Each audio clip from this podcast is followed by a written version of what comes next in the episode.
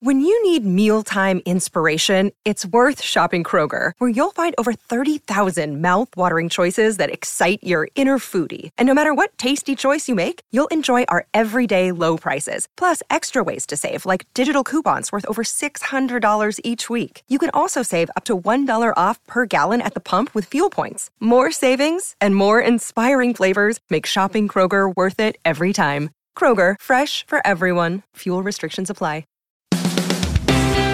Welcome to the worst girl gang ever. We are proudly sponsored by Peanut, the app that helps you meet like-minded women who are trying to conceive.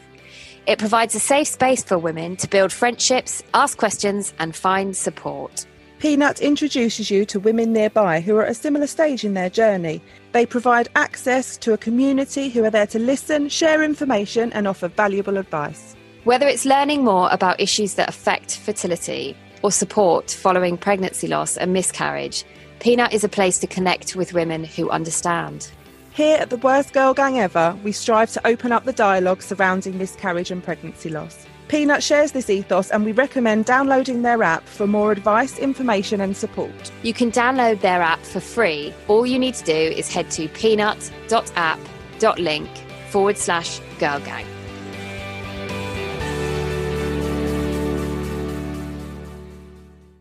Because we always do this, we chat, we'd say loads of good stuff, and then we realise we haven't been recording. No, and mean. Then we try and say it again, but it sounds manufactured and fake and mm-hmm. blah, blah.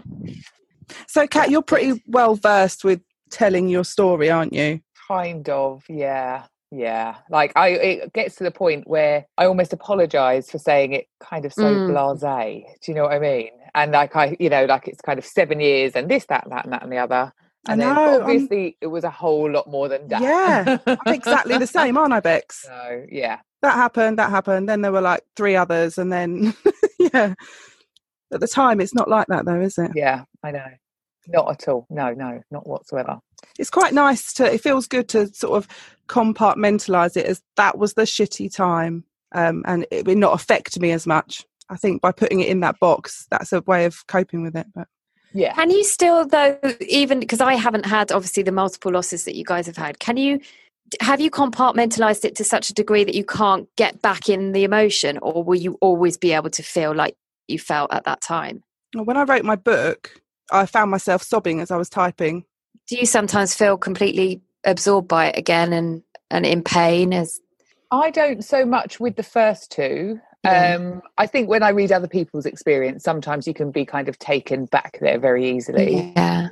Um, but with the, where we lost the twin, I still feel like I'm living that, you know, at the moment. So because there'll be times, you know, like this afternoon, for some unknown reason, it might just come up in my mind and hit me. And so that, yeah, that's something that I'm still dealing with kind of day to day, I would say. Yeah, I guess you've got that constant reminder. And will do forever. Well, yeah, yeah, exactly. And thinking about going and like whether or not we're going to try for um, a sibling for Ren, you know, all of that is like if only the twin had stuck around, you mm. know, because we probably would have called it a day then and counted ourselves. Like I count myself incredibly lucky as we are, but yeah, um, yeah, I'd I have be able to, to say, kind of step out of it personally. Yeah. yeah, I have to say, since we've been trying again, um, those feelings have started creeping back in again. Just the the dread of going through it all again. Is that, do you think that's enough to put you off, that dread and that fear of experiencing multiple miscarriages again? Is that? It's certainly a factor, I would say. Yeah. You know, and like, do we want to put ourselves through that again? And you do. And I don't know whether it's because we're particularly immersed in, you know, this whole community, which, you know, is amazing on so many levels, but also means that we know too much. Yeah. And, I, you know, I sit there and literally list, you know, but this could go wrong and that could yeah. go wrong and this could go wrong. And as much as I might be able to put an early miscarriage to bed, you know, fairly, relatively quickly, because I've been in that situation before and I would, I know that I would probably go into any potential, you know, well, the one frozen that we've got, go into that round with the mind that that might happen. I think the idea of experiencing something different, for example, termination for medical reasons yeah. or a late mis- miscarriage, stillbirth, I think, why would I want to bring that untold pain on our family mm. when right now we're pretty goddamn happy. Yeah. You know? mm. So I think that's how it impacts. And that's why, one of the reasons, you know, it's not just that, but it's one of the reasons we potentially could walk away from that frozen. Yeah. It's hard, isn't it? Because I've certainly found similar in starting the Worst Girl Gang. It's been so amazing in so many ways. But at the same time, it has kind of made me think I was so naive to any problems that could happen with fertility. Well, not so much fertility, but with once you've seen the positive pregnancy test, what might come next. And now we've spoken to so many amazing women who have had so many different problems that you just think, how is anyone ever conceived, and how is any, any child ever born? Because there is so such a big scope for going wrong. And as you say, I've got three kids, and we are desperate for for number number four. But at the same time, am I crazy for wanting something that I already have and risking the possibility of something going wrong? But I don't know how you how you how you process that and, and make a decision on, on what you do.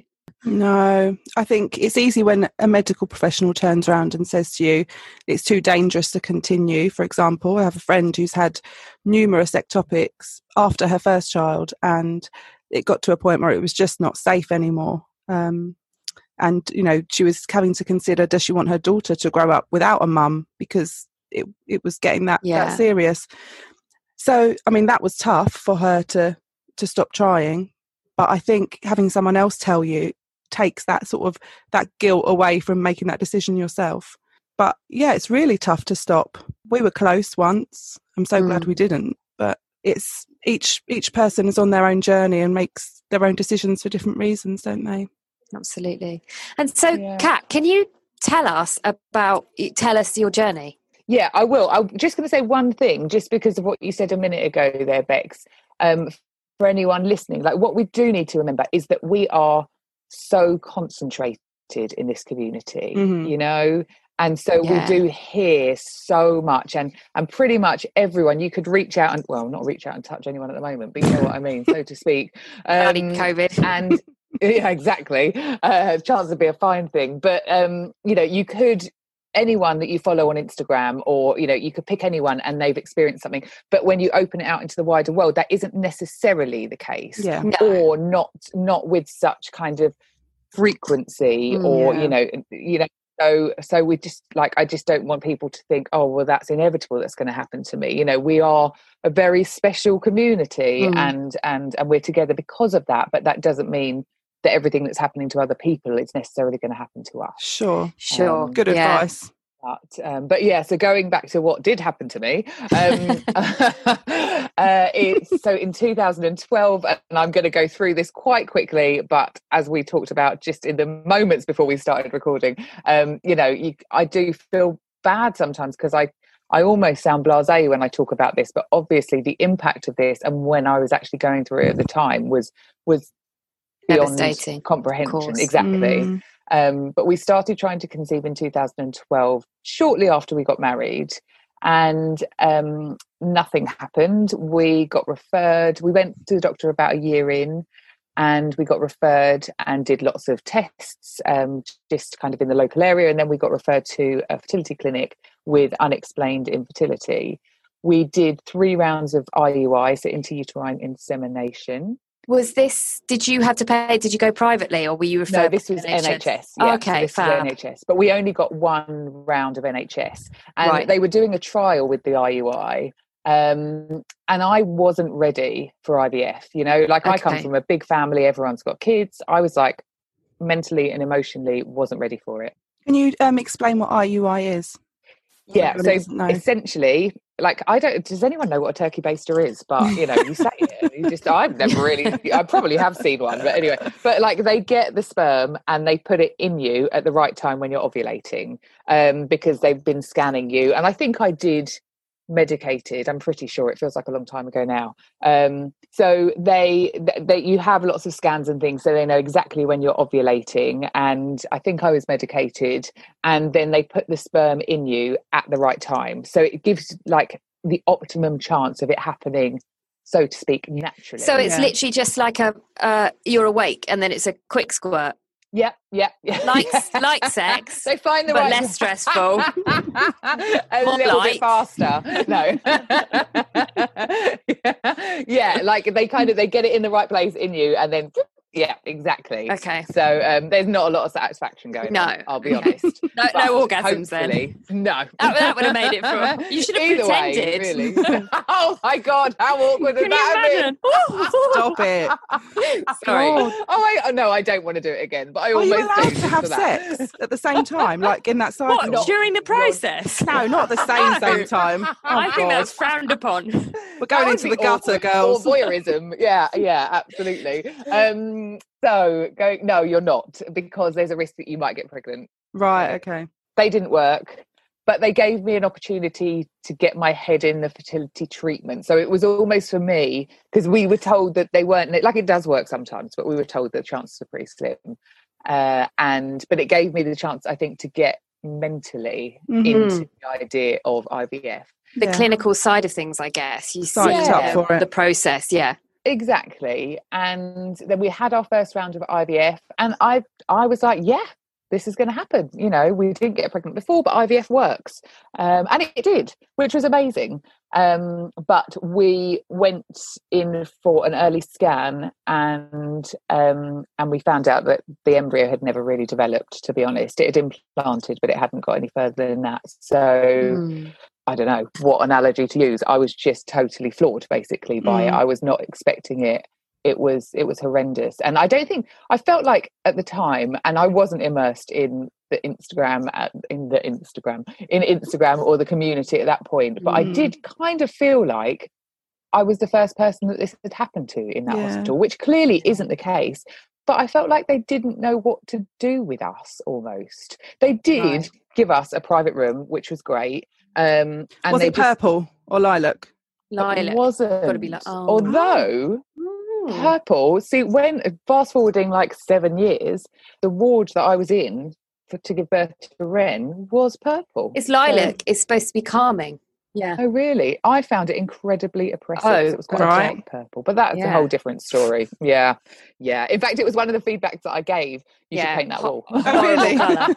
It was so bad. Yeah, it was really, really that bad. Um, so, no, did so, your so they, friends and family know that you were having I V F? They did. Yeah, okay. We were pretty open about it. I didn't tell work because I work was, you know, separate, and I quite liked that. So, at the point where you had your early scan, what sort of how many weeks were you at that point? We were about six or seven weeks. So you'd had a positive pregnancy test, what, just a home pregnancy test that was... No, we'd done um, a beta test at the hospital, okay. but we hadn't done another one, which I know now, you know, kind of you you can see the results kind of increasing at a certain okay. rate. Or not. And um, because you'd had that positive, you just assumed that you would then have a baby, right? Job done. Yeah, totally. I, like I said, I V F works, so, which it does for some people. Yeah. Don't get me wrong, you know, first time as well. But yeah, it didn't even cross my mind that...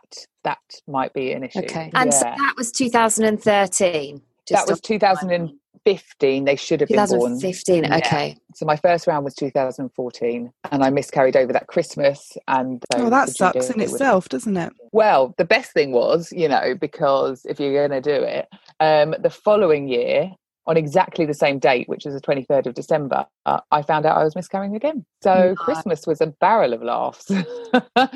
oh, I've always um, had an issue with Christmas. You know just, what? I was just focused around family, isn't it? And it's just a well, constant reminder. Every year you think next year will be my year. We'll yeah. have a little baby next year. I'm going to buy a cute little outfit and it's going to be on the Christmas cards. And, and mm. every year it's just another baby pops up in the family and you're still the one left there just getting drunk on your Prosecco in the corner. Oh, yeah, yeah. exactly. I mean, F Y I, that's me every Christmas. Babies or no babies, just sitting anyway. in the corner. But now I'm a happy playing drunk. Bar humbug and getting quietly sozzled at breakfast time. Because it's the only day that it's appropriate, right? I'm there.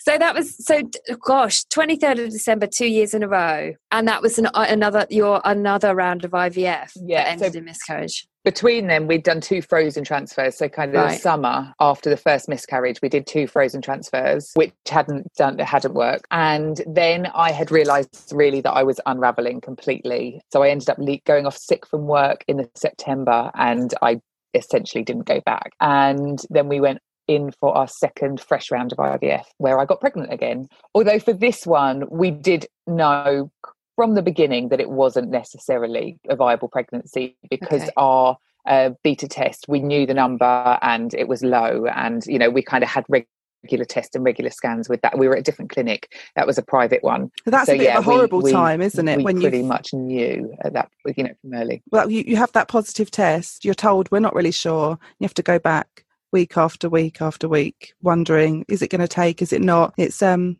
yeah, shit place to be in. Yeah, it is. I do remember, like, vividly. They're scat like, and then the the amount of money we spent on that, like tens of thousands, like twenty five thousand is the is the it's top line figure. Yeah, um, yeah, on that one round, really. On and part of this, you know, they they couldn't tell you, but I think we all knew really at this point. But I remember lying legs akimbo, and the doctor saying, "I I can't tell you if you're going to miscarry this baby or not." And like this is several, you know, this we're days and days and days in. We've had a lot of scans, a lot of blood tests. Yeah. And I remember just being like, I just need to like an end to this incessant scanning and testing and maybe, maybe, maybe. Um, and that that was, yeah, that was really, really quite. And were you at any point given a diagnosis as to why it wasn't happening naturally? It was unexplained infertility. Unexplained. All the way through it's been unexplained, yeah. Oh. Yeah, although I know people who have got answers and they still don't get much further necessarily, you know, it just... So what happened after that? So after that, so for that miscarriage, I, and I didn't know about this at the time, which is why I'm always quite keen to talk about it. So for the first time, they said, go away, come back after Christmas. Unfortunately, it was Christmas both times. It might have been slightly different had it not been over that time. Come back, up, stop all your meds, come back after Christmas and we'll see where you are. We'll give you a scan and we'll work out what we're going to do. I ended up in hospital between Christmas and New Year. I'm, I'm kind of grateful that I knew I was miscarrying because it was scary enough anyway. If I hadn't known I was miscarrying, mm. it would have just been awful. But I started vomiting. I had diarrhea. I was just in bits. And my husband had to drive me to, and we'd only moved kind of a couple of weeks before. So I had to go to the hospital. Um, and I ended up being admitted. And it turns out I was miscarrying kind of naturally. So the second time, I was very specific. I was like, I am not going through that again. Even though I have an idea what to expect now, I want this medically managed. So I carried on taking my medication mm. so that my body thought I was pregnant. And then after New Year, that's when I went in and I had, I know they don't call it a D and C anymore, but I've never actually got I think it's an M V A. I've seen an M V A, those letters chucked around. Oh, I thought it was a surgical okay. management of miscarriage. Oh, yeah. S M M. We all know what yeah. we're talking about, don't yeah. we? Yeah. So, yeah, so I had one of those. But other than that, I was I was broken. We were both broken.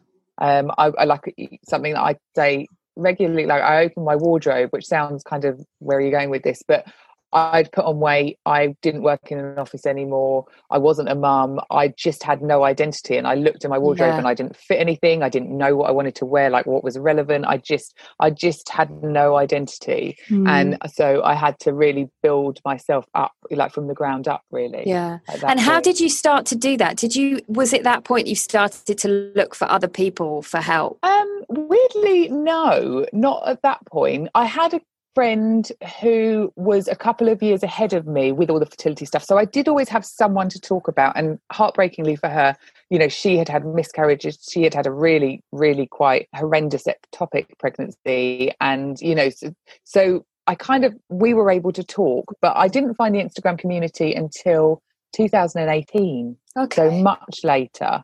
But the way I started to build myself up, what the first thing I did, you know, was um, I signed up to a life drawing class. Really? Because, yeah. Wanted to see some Todgers. Just, well, pretty much. Okay, you've got my number. No. no. No. Was it no, more? Unfortunately, oh, okay. no, that wasn't. Yeah. It was, I, so, so I have got an arts degree and, uh, you know, I, I have done it over the years. Um, And I remembered going to a life drawing class with my net then now husband, but years like when we met. And I remember it being just like true mindfulness. Oh, really? You know, like I didn't think of anything else. I was just. You didn't drawing. Giggle at all, not even once. No, I kind of, I kind of take it a bit more seriously. Oh dear. Okay, we shouldn't do life drawings. Well, okay, you know, fine, fine, cool. I will. Ah, I put will me in never. A Hindu situation. I can Whoa, laugh. Like show us your willy. That's the thing. Yeah. But in that situation, it's a little bit. No, it's serious. Quite highbrow. Isn't it? Um, yeah, absolutely. Uh, it's the only highbrow thing I might do. But no. Um, but yeah, I just. I just get lost in it. I really do. And like, I know other people won't be able to see it, but this is one of my drawings here on my oh, wall, actually. Um, very nice. And like some weeks I felt talented, which was good. You know, that's what I needed. Mm. I needed to remember who I was and what made me happy. I just needed to escape from everything. I needed to have the chats with like the ten other retirees who were there, because mm. that's who I was doing it on a Thursday morning yeah. with. Or a th- it was all day of Thursday, actually. And it just it just started that ball rolling with with kind of refinding myself. So did you find that it was the life drawing was, do you think it's important that that was an inward thing, that was about something almost to do with your soul rather than the outward, how you are to everyone else? I've never really thought about it like that, but I guess so. It was about, yeah, well, what I wanted to do was rebuild my inner confidence, I yeah. guess, in some ways. And what, what came out of that then was I ended up getting just a part-time job in a local shop that I like quite near me, which got me out. And like, it wasn't a busy shop, but it was, you know, it, it meant that I was going somewhere and had a bit of a purpose. And then I started walking there, which meant that I started losing a bit of weight. And, you know, I ended up getting like really back into the gym, which is something that I've always loved. And I had this whole kind of strong, not skinny mentality. And I wanted to, even though I wanted to lose weight, it just, it wasn't about the losing weight necessarily. I wanted to my body to do something, yeah. to do something actually that it could do and, and, and, and make it strong in a way, even though it wasn't being strong in in the reproductive yeah. way, you know. Um so it was it was a complete transformation, I guess, kind of. And how did that out. change your frame of mind? What we decided to do was we were going to take a year out just to mm. kind of work on our relationship, work on ourselves most importantly, and re-find our own happy.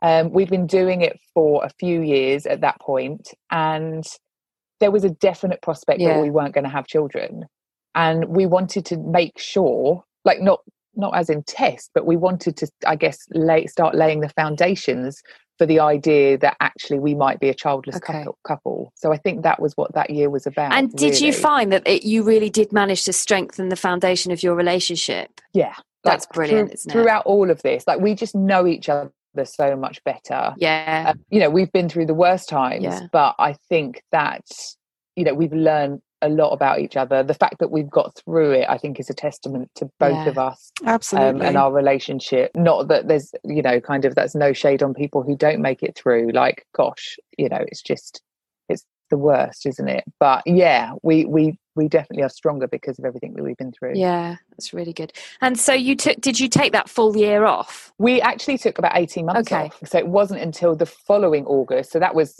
start of the new year. Um, so where are we now? We're two thousand sixteen, January.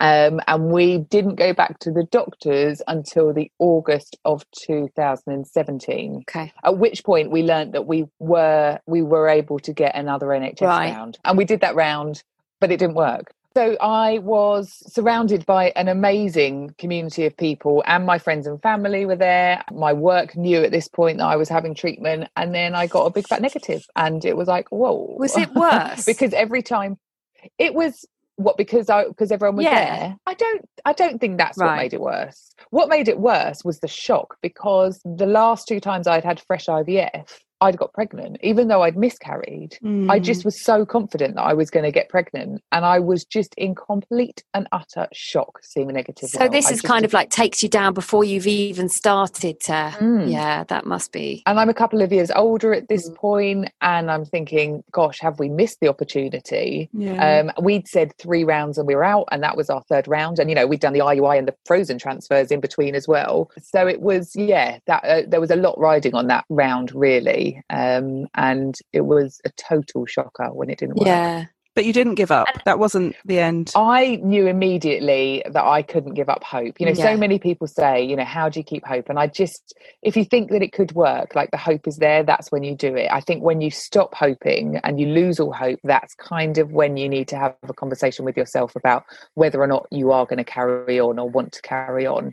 Um, and I just wasn't ready to stop. I, the, Plus, the you were in a good place. It, like you, you'd taken that eighteen yeah. months out. You'd worked on yourself, your relationship. If you'd have done that third round without taking that time out, you might have given up then. But because you'd focused on yourselves, that's probably why you had the energy and the positivity mm. to continue on. Yeah, yeah. I just, I just, I just couldn't stop. You know, I was thirty-nine, but we and my husband took a little bit longer to come round. Mm-hmm. Um, only about a week or so, and he was just like, "Yeah, do you know what? Like, I'm not ready to stop either." We did have the conversation that that was going to be the last one. And actually, I think we both agreed that it was definitely going to be the last one. But yeah, we went to a gynecologist, a private gynecologist that my aunt knew and had been saying to me for two years, come and see this man, come and see yeah. him, come and see him. Went to see him, really liked him. He, and I'm paraphrasing, said one more round and you're out. Uh, with your own eggs, because I was going to be forty that September, and we just both really liked him and his honesty and his kind of straightforwardness, and we thought, yeah, okay, one for luck, and and, and we got pregnant. It was lucky, which was amazing. It was very, very lucky. So yeah, so over I had my two week wait over my fortieth birthday, but we got two five day blastocysts. We froze one and transferred one, and then and then the anxiety started. Yeah, the two week wait was probably one of my favourite two week waits in some ways, but I'd had lots of stuff in, you know, and just with my family and friends. It was a mm. very sober birthday, obviously. yeah. Uh, and then at the end of those two weeks, we got the call, and I was like, I just want to have a blood test. And um, so we drove down and had a blood test, and then sat and watched Sex and the City all day um, because I just needed to take my mind off with, mm. you know, it with something trashy, nostalgic, and, yeah. yeah, exactly. Who doesn't like a little bit of S J P? And then we got the call. They were pregnant, which was amazing, like really, really, really amazing. But then very quickly you crash into anxiety and fear. And I said, we want to come back for another one. And it was after that second test that we kind of told people. I think we told my family or our families, you know, after yeah. the first day, but we didn't kind of share it wider than that until after we'd had the, the results from the second one. And we knew that it was doubling well. Were you sharing um, this on Instagram at that point? I didn't share as much. So the round uh-huh. before, I did share quite a lot, um, how many eggs that we'd got and that kind right. of thing. This round, people knew it was going on, and I kind of sort of jumped on every now and again on my stories and told people retrospectively what had happened over right, the last okay. few days. Yeah. But I wasn't documenting it like mm-hmm. I had been previously. I think I'd had a bit of burnout with the whole Instagram thing over the summer. Also contributed to the fact that I was put on microgynin, which, even though I took it for ten years when I was younger, absolutely turned me into a monster. Like, after two weeks I had to come off it. I just refused. And yeah, lots going on. I guess the pressure of this being our last round. Yeah, I had just had a bit of burnout with Instagram and had kind of taken a week off, and just so I just wasn't I kind of did I did what I wanted to to stay in touch with the people, because you just you care about all these people that all yeah. you know kind of they yeah. become friends, don't they, these strangers mm. on the internet. So and, and I wanted to share and I wanted to document it, but just not in as much detail as I had before. So after you got your positive, what happened then, and you how did the anxiety manifest itself? It manifested itself in me calling the early pregnancy unit about five weeks crying and saying right. you've got to see me for a scan, basically. Okay. Um, probably actually maybe we were into six weeks at that point, because I just couldn't wait to seven weeks for my clinic scan. Um, and I had both my miscarriages there, and they were wonderful and said, come in. And so we did go in for the scan. We had a pregnancy test before we went in, which was positive, you know, phew. And although that you know, doesn't necessarily mean it's there's going to be anything there. I was crying getting onto the table. I really was, the scan table. And, you know, we told everyone our situation, because that's kind of what I do. Yeah. um, and and they scanned me, and they said, and, and, and like I said in all of my scans, you know, tell me there's a heartbeat, and then do whatever you need to do. You know, I, ju- I just need to know that. And they said, oh yeah, look, here, we've got a heartbeat, which was the first time we had ever had a heartbeat. And then wow. they said, oh look, you've got another heartbeat. And we were like, fuck. Sorry, am I allowed to say that? Yeah, yeah. We'll have to tick the explicit box now, but fuck it. Well, in for a penny. Um, and yeah, it's, uh, yeah, yeah, it was a shocker. Like, especially because we'd only had one embryo transfer. Yeah. So, and, and it's like, it's an amazing shock. Do not get me mm-hmm. wrong, but it's a, we're going to need a bigger car. We're going to need a bigger house. How, how are we going to fit two cots in? How are we going to fit mm-hmm. two car seats? How much is this going to cost us? You know, like your mind just goes mm-hmm. wild. You know, like I was floored earlier with the miscarriage. We were floored by this, I yeah. think. And we just needed to just give ourselves that bit of space together mm. um, with us being the only ones who knew. So, mm, yeah. Wow. But then we did tell my family, and I remember, um, I remember it so well because I told my dad. I think I must have seen my dad because I, you know, this is the kind of thing you sort of want to do face to face, and shown him the the the um, video of the the scans of the two heartbeats. Um, but then I was at one of my other sister's baby showers because you know they're still reproducing through all of this um, regularly. Um, and at the end of it, because uh, obviously I wasn't going to, you know, steal her thunder. Um, but at the end of it, when everyone had gone, I got my sisters and my mum around and um, showed them showed them the scan, you know, the video of the two heartbeats, and oh. they were just elated. Mm. It was it was an amazing moment. And I was talking to someone just recently about it, and you know, I always say um, about enjoying your pregnancy, because if it ended tomorrow, you know, you can't take away, you know, the bits that you've had with those mm. little ones or with that little one. And, and it was really, that really kind of was a bit of a light bulb moment when I was sharing that and, and saying that, you know, that, that is one of my favorite moments with my family, ultimately, mm. even though we lost one of the twins. And had we lost both of them, I don't know that I would be looking back at it with yeah. the same fondness in mm. some ways, but I th- actually, I think I would be,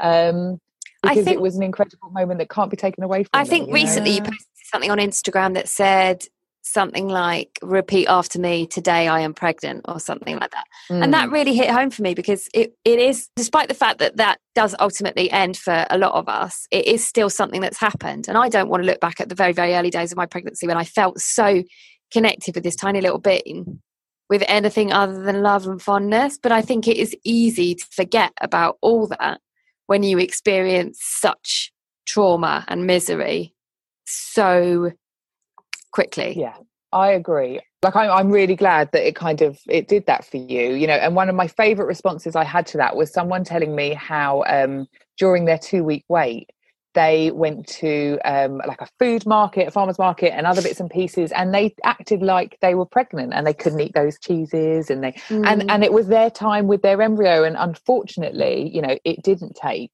But for those two weeks they were pregnant and they acted mm. like they were pregnant and they had that time together. And yeah, I have definitely. to say that I was complete the complete opposite, and I didn't enjoy hardly a single minute of my pregnancy with Bertie. But having said that, because I didn't enjoy it, and I think it was because it was like a self-defense mechanism, I'm not invested in this because it's going to fail. Um, if I ever have the chance to be pregnant again, I'm, you know, going in full throttle. I'm going to embrace it all, because I have real regrets about not not embracing it before. Yeah. But, but there was nothing I could do about that. It was just just the way I coped That's with interesting. It. There's no right or wrong way to do anything, yeah. is there? You've just got to... Yeah. Do what's right at the time. Exactly. Do what you feel comfortable with at the time. So, Kat, can you tell us yeah. about the work you're doing at the moment with people who are pregnant after loss? Absolutely, I'd love to. So when I was pregnant, um, loads of people came to me and said, like, where's the support for this bit of my fertility journey, really? Yeah. Like you've just said there, Laura, you know, you... you were really anxious, you didn't enjoy any of it. And and we need that support. We need that continued support. And it doesn't really exist. And so I created the podcast, the Finally Pregnant podcast, in the last six weeks of my pregnancy. Didn't know what I was doing, but had an amazing kind of few people around me who, who had podcasts and kind of shared all their knowledge. And the response has been really, really positive. Um, and then when I was on maternity leave, I came up with the idea that really we needed more than just a podcast. And Instagram's incredible, it really is, but still you, people feel guilty for posting things on there when they get pregnant, because a yeah. lot of their community is still trying to conceive, and and that means you can't complain about, you know, like any aches and pains or yeah, about sure. being anxious or anything, and also you can't celebrate. yeah. Um and so I created um the Hangout, which is a community specifically for people who were finally pregnant and parenting after infertility and loss, so that there is somewhere where you can celebrate and you can complain and you can feel all of the normal feelings that you're feeling, and and not worry about upsetting other people. Um and also within that, so it's a membership, and you also get access to three support groups a month. So there's one that I have a speaker um, talk about kind of specialist area, which could be anything from nutrition to something that I've recently come across called um, elimination communication, which is about potty training and that kind of oh, thing, interesting. To weaning, to um, midwifery, like all different so things. It's parenting as um, well as... Um, it is parenting as well. Yeah, as yeah. well as kind of pregnancy support. Yeah, because I think it does. And I, I know from other people that it does impact our parenting, you know, um, and also a lot of people, and they're just starting, well, I'm one of them, I guess, but, you know, they're thinking about trying for a second. Mm-hmm. And so they're juggling that whole do I, don't I, you know, how's yeah. this impact my little one, um, and that side of the parenting things, which normal people kind of, you know, or normal reproductive yeah. situations don't don't necessarily have that. Yeah. Um, I think and, it's a wonderful and then the other, idea. And the other two support groups, one is for specifically for people who are finally pregnant, and one is specifically for those who are at the parenting stage, although anyone can jump into anything, you know, really, mm. because the whole point of all of this, Instagram, you know, the Trying to Conceive community, the work that I do on that with Kat and Alice, um, the finally pregnant stuff, you know, it's all about knowing that we're not alone. Yes, yeah, absolutely. Absolutely. Absolutely. And talk us through how you met Alice. She'll always be the um the, the rhubarb dancing girl, because she was dancing on Instagram with some rhubarbs. It was very random. I was watching her dance this morning. It was hilarious. Honestly, it makes me feel so awkward, and I love it all the time. Exactly the same. I'm gonna look it up later. You Alice, need to rhubarb. Bex, actually you well, could be the know. dancer for you us. I'm ha- I'm so happy to be a rhubarb okay. dancer. Tomorrow morning. I'm not saying you're not right Laura, up but my I'm street. Definitely getting it from Bex.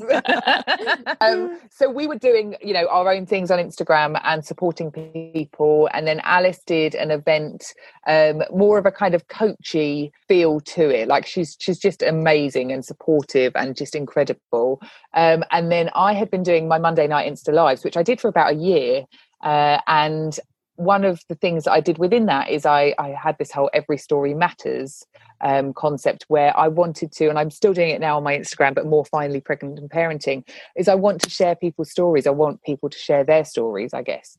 Um, and it's, yeah. And so I did an event, a panel event about that. And then we got together that Christmas, and we were kind of like, we need a full day, you know, like we had Stylist Live in our heads, mm. but we need a full, fun, amazing day for people who are trying to conceive. Mm. And one of the things that I always talk about when I talk about my trying to conceive years is that I never felt relevant. I didn't, I wasn't in the bars that some of my friends were, because I w- wasn't drinking, or I didn't have the money because I was spending it all on treatment. Mm. I wasn't at home or at the playgroups or that kind of thing with my friends who had babies, because I didn't have a baby. I never felt relevant, and yeah. Yeah. and I never had anywhere to go to dress up or do fun things, and, and, and then the community and talking and all of that kind of stuff. And so we um, put on our first Live Your Life Day, um, which sold out in six hours. We couldn't believe it on New Year's Eve. We were like, oh, how many paydays? People oh, will need a little amazing. Bit of time to build up after Christmas, you know. And they sold and doesn't, out in six that just hours. Shows, I mean, it just shows that there is such a hugely important space yeah, yeah. that needs to be filled by all of this stuff. I think that's absolutely exactly. brilliant. Exactly. And it was just the most phenomenal day. And we did another one in the August Um, which again, we it was a little bit bigger, but we would always cap them, to be honest, because you want to know that you're not alone, and you want that whole community and kind of normal feeling, because you're in a room with loads of other people, but you don't want it to get too big necessarily. Yeah, yeah. I get that was the feedback that we had got, you know, there needs to be a certain level of intimacy. Yeah. Um, and then we had a night out at Christmas, and then but then we had to cancel some stuff since. Yeah. Thanks, um, Corona. bastard. Yeah, exactly. Um, and and so yeah, so we're we're doing some work. We've got some stuff going on in the background, oh. um, but at the moment we are focusing more so on on our own stuff, which actually is amazing because Alice covers the trying to conceive years like so amazingly, mm-hmm. and then I look after people. I always like to think kind of when they get pregnant, although my doors are always mm. open for people who are trying as well, obviously. Amazing. And how old is your little one now? She's just over fifteen months. I thought you were going to say just over fifteen then. I was like, what? I've missed oh, yeah, I've been doing this a while. Yeah. Oh, when was she born? What month? June. June oh, my, my youngest was uh, July the eleventh. Ah, okay. okay. twenty nineteen. Oh, yeah, it's a very special year. Yeah, definitely. Yeah. Oh, well, thank you so, so much for coming on. It's been amazing to have you here it and to chat been. with you about everything. It's been it's wonderful. Been fun talking to you girls too. Well done on everything you're doing. And your podcast has just gone, poof, like it's amazing. And again, like you say, it's just, it's so needed, isn't it? Like there's yeah. so much room for all of this. And yeah, because if you think of how many people, like infertility affects three point five million people in the U K.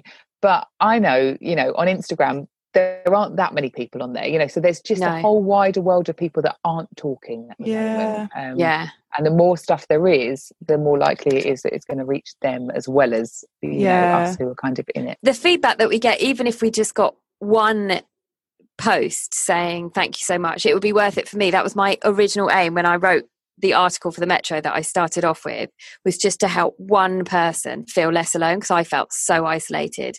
And the fact now that we're getting like five messages a day probably saying thank you so much, it's, you know, I, I feel comforted. It's just mm-hmm. incredible. That's enough of a, you know, a, a, a just puts a fire in your belly. It does. It does. And also it's educational as well, because I was listening to your episode uh, where the sonographer was talking about the yeah. um, changes, and that yeah. was fascinating. Absolutely. Mm. And, and how, you know, these new guidelines are in place and what we can expect as patients, and also for medical professionals to be listening to it and understand it from our point of view as well. Mm. So, um, yeah, no, you're doing so much more work to be done.